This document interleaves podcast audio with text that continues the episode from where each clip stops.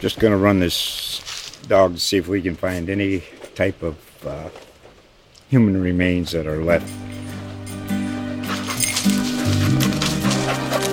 Listen to Where Secrets Go to Die The Disappearance of Derek Hennigan. From the Detroit Free Press, a new podcast set in the woods of Michigan's Upper Peninsula. Available on Apple, Spotify, Freep.com, or wherever you get your podcasts. I'm Dave Nordman, executive editor of the Telegram and Gazette, joined on this Voice of Business Monday by Alex Guardiola, the director of government affairs and public policy for the Worcester Regional Chamber of Commerce. Welcome, Alex. Dave, thanks for having me again.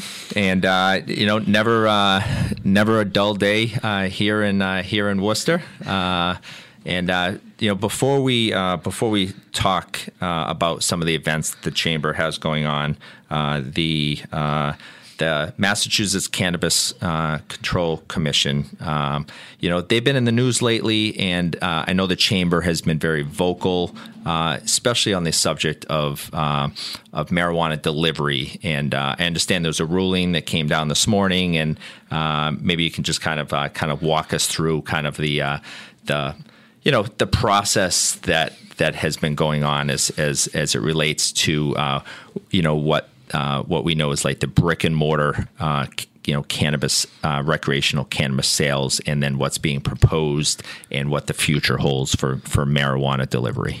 Yeah, so obviously, you know, the chamber, uh, we, we put our stance out there. We wrote a letter um, to the Cannabis Control Commission explaining that.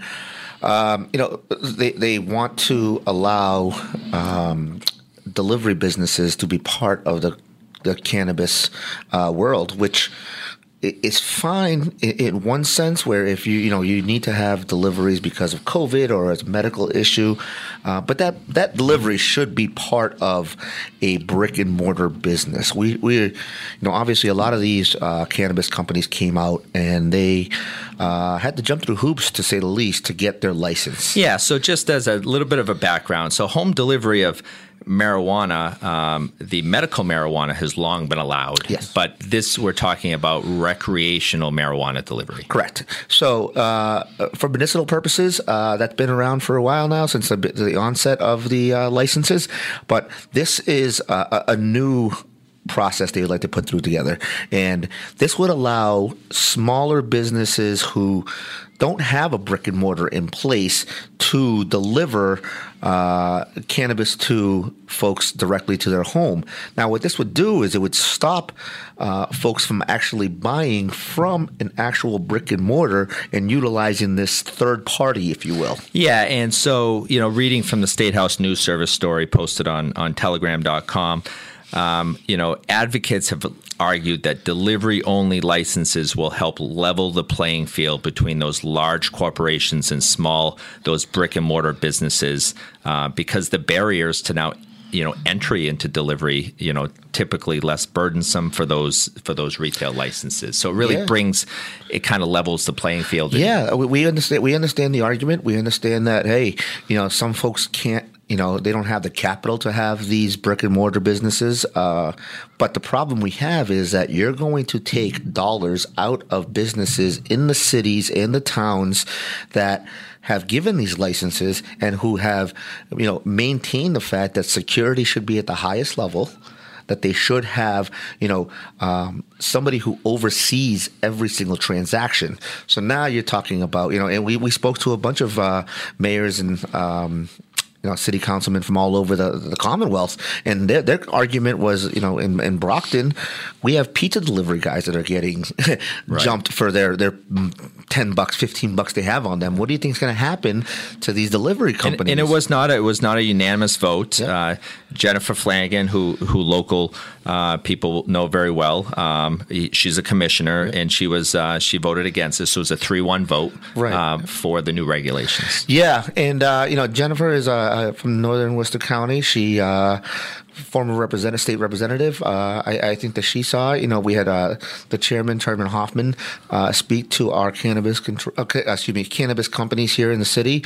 I, I, understand that it was a divided, you know, you know, situation. Um, but we still feel that keeping dollars local is more important than you know keeping everybody happy. I mean, we need dollars in our city now more than ever. Yeah, and so this is uh, so this is a, a, done deal. I know there's been some you know threats of lawsuits down the road. Uh, so where do we go from here?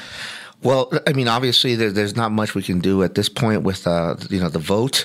Uh, if they do file suits, uh, I mean, you might see these brick and mortar folks say, "Hey, why are we spending X amount of dollars and putting the highest level of security if you're going to allow a third party to just be a, uh, you know, a, a, big conglomerate kind of uh, delivery mechanism? So, I mean, it's going to be interesting to see the next couple months. Right. So the Worcester Regional Chamber of Commerce always, you know, um, you know, kind of standing up for those uh, for those people who support you. And speaking speaking of supporting, um, kind of shifting gears to some of the events that you have coming up. I know speaking last week with Tim, uh, you have your annual meeting coming coming up, but that's just uh, just one of uh, a handful of events coming up in the near future.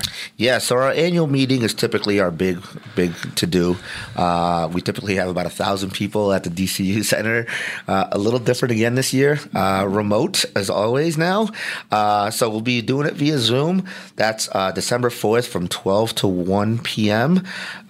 you know, it's going to be with Congressman Jim McGovern, which is going to be a great first time he's ever doing this for us on on that stage. So uh, it's going to be great to hear. You know, obviously there's a change in the guard down in D.C., and we want to see. You know, we want to hear about what we can expect from D.C. You know, are there going to be some stimulus bills put together? Are there, is there going to be a transportation bill, uh, infrastructure bill? There's got to be a lot of things that are uh, you know that have to be talked about, and you know, shed a little light on what we expect, we can expect uh, coming forward. Yeah. So that annual meeting um, is uh, this upcoming Friday, December fourth, and you can register at uh, worcesterchamber.org. Uh, and uh, coming up uh, just in a couple of days uh, is your business and government forum, which will be the long-awaited release of our uh, of your airport study. Yeah. So back in October, late September, early October, we had our airport survey on, you know, obviously we have all our flights grounded here in Worcester, but we don't want the airport to disappear and we don't want uh, airlines and uh, you know, commercial airlines to uh, go elsewhere. We think that it's still a big piece of our, our future and we hope, uh, you know, that Massport sees it. So we did release it to Massport. Massport was uh, we did it in collaboration with them, uh, but we we are going to release it to the public uh, this week uh, at our business and government forum. So folks want to register for that, it's going to be Wednesday at noon, uh, and it's going to be a, a, a good show because I think you're going to be very interested to see some of the results that we have. Yeah, and uh, so I mean, I know I pressed uh, Tim last week on some of the uh, some of the findings, and uh, you know, it's not. And again, just to kind of refresh our our uh, our listeners, uh, this is not just where where would you like to see Worcester fly. It's it kind of the study goes much deeper than that. Yeah, I mean it was pretty in depth. Vegas, study. yeah, Vegas. Vegas is a hot button. people don't realize how many people like to go to Vegas. I'm one of them. So, uh, but my point, it, it, it, was a good, you know, a, a good crossover from a bunch of different groups, um, including our businesses, our residents, uh, and but it's not just about locations and destinations. It's about do you want to do connecting flights? Do you want to what what kind of airlines would you want to do? You know that um, you know and the big one is how often do you utilize it? You know, and, and would you utilize it if we had more options? So yeah, it, it's a good study. We had about thirteen hundred respondents, uh, which I think is a good, uh, a good you know uh, group of people that w- will give us a good insight as to what we uh, right. Not only not only releasing it to the public and also uh, to the media, but also this is something that uh, the airlines themselves can look at um, and and use to their disposal. Yeah. So as, as Massport continues to kind of lure more airlines into the Commonwealth. Uh, can Worcester be one of these uh, hosts for some of these airlines?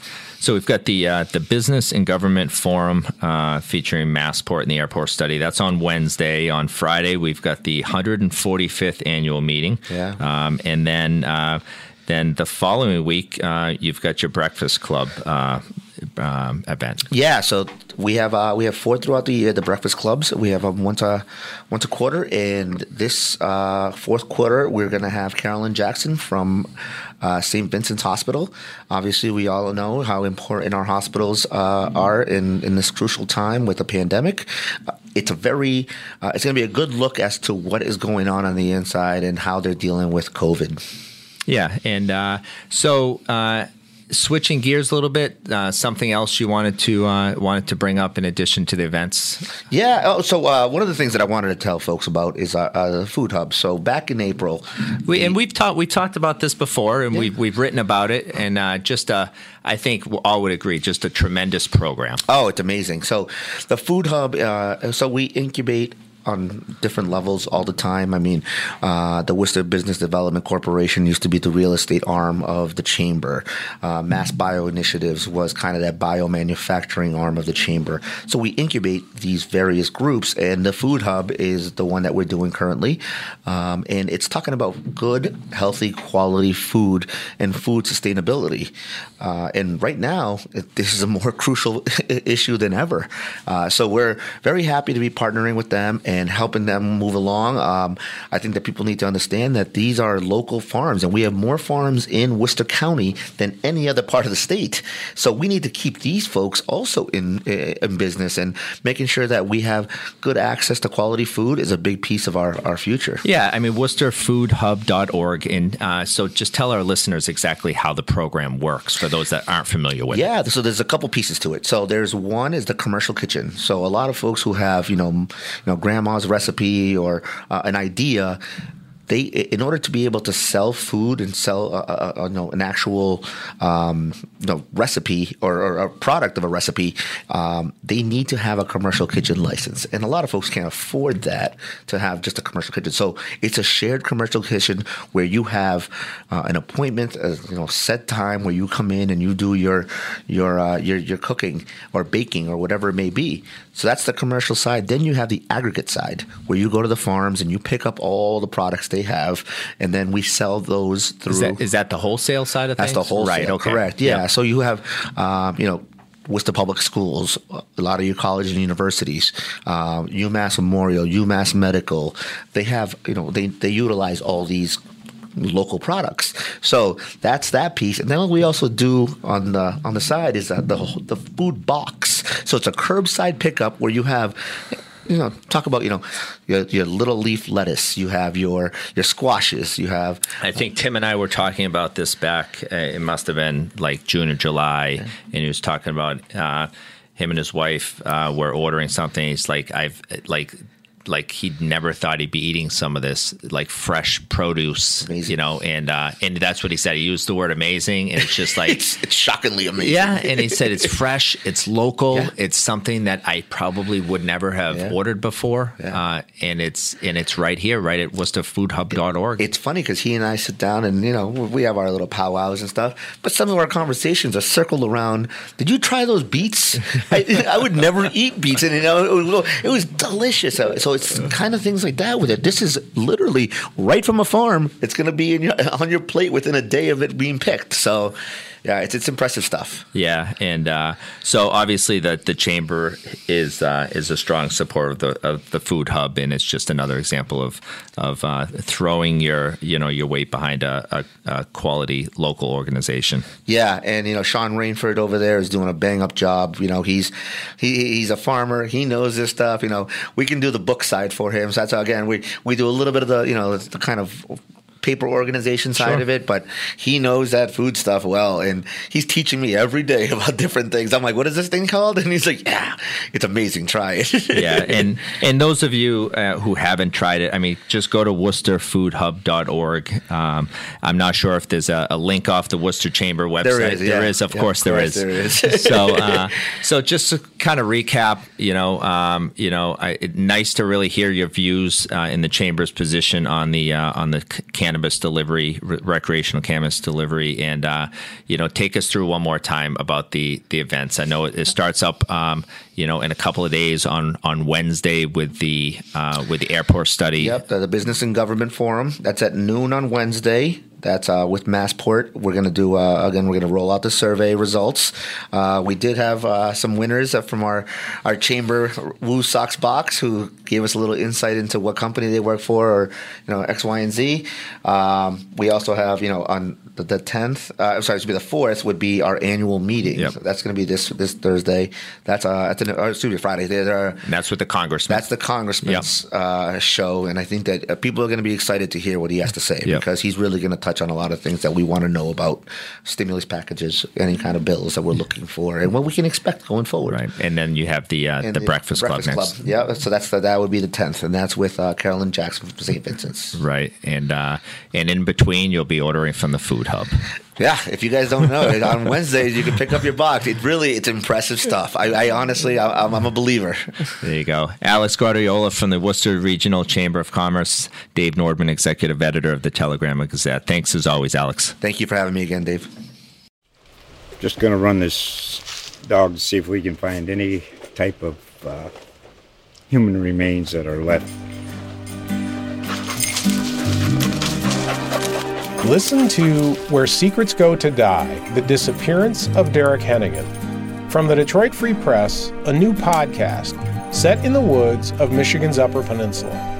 Available on Apple, Spotify, Freep.com, or wherever you get your podcasts.